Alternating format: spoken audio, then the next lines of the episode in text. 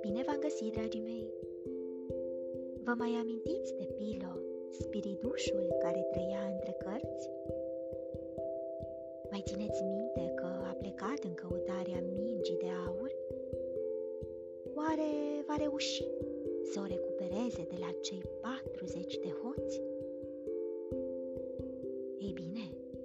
Episodul de astăzi veți afla răspunsul la această întrebare. Din cufărul meu cu povești, am ales pentru voi povestea Pillo în căutarea mingii de aur, scrisă de Stefan Gemel, cu ilustrații de Paola Migliari, tradusă de Alina Loredana Brebianu, editată de editura Univers Enciclopedic Junior. Sunteți pregătiți de o nouă aventură? Haideți să pornim! Întâi se simțiră mângâiați de un vânticel, a cărui atingere era a idoma adierii,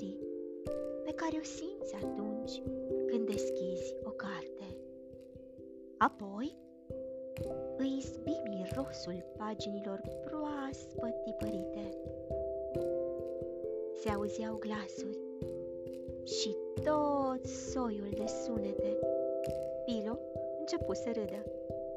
Cunoștea fiecare sunet, chicotul lui Fifi Șosețica și fluieratul locomotivei lui Jim Năsturel.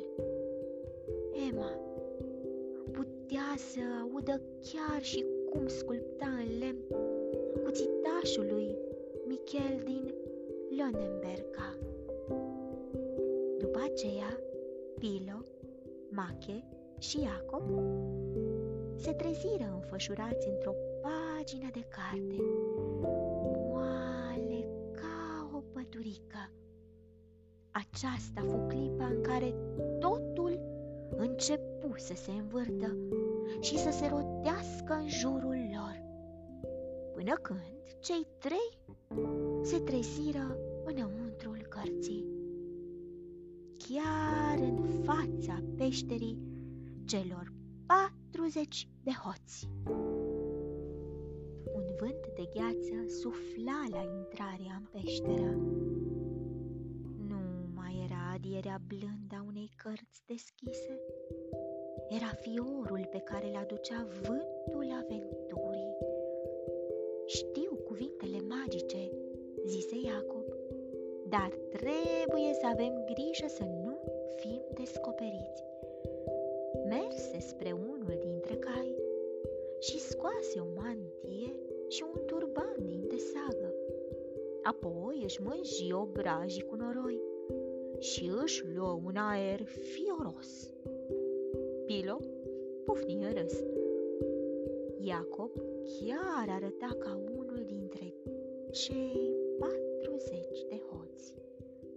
Spiridușul cărților cu povești se strecură iute în buzunarul hăinuței lui Iacob. Apoi se îndreptară împreună spre peșteră.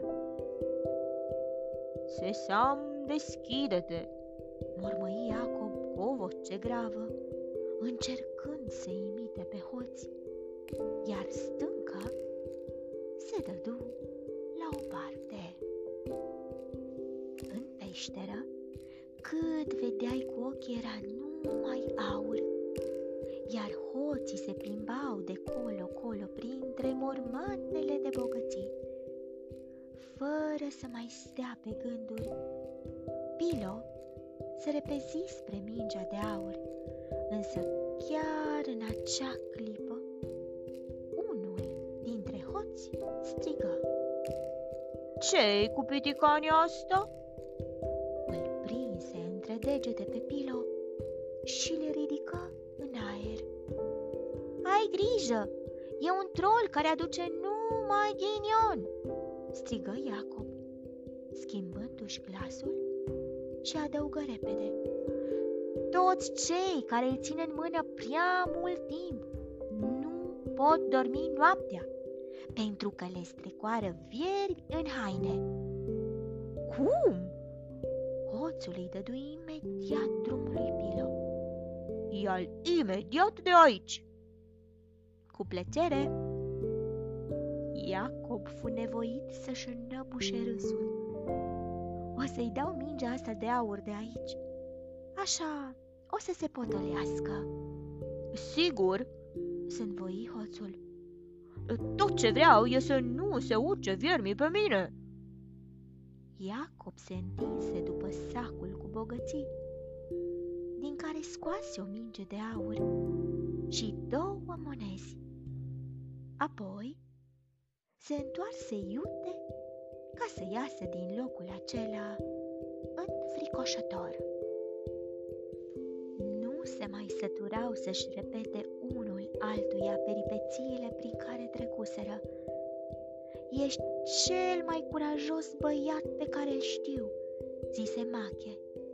Iar Pilo adăugă. Nu contează ce spune fratele tău. Tu ai curajul a 40 de hoți blestemați. Iacob dădu din cap gânditor. Mulțumesc. Pilo prinse cu mânuțele mingea de aur. Mache, hai să mergem la prințul Broscoi, care ne așteaptă de ceva timp. Trebuie să-i înapoiem mingea. Ai grijă, Pilo, îi zise Iacob iar spiridușul cărților cu povești se lipi de obrazul băiatului, chiar în locul care fusese brăzdat de lacrimi puțin mai devreme. Mulțumesc! Fu ultimul cuvânt al lui Pilo.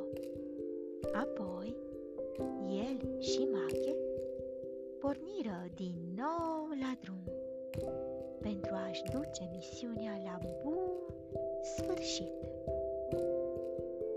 Dragii mei, dacă voi ați fi fost în locul spiridușului Pilo, ce ați fi făcut ca să recuperați mingea de aur? Vă provocă să vă imaginați și să-l desenați pe acest spiriduș.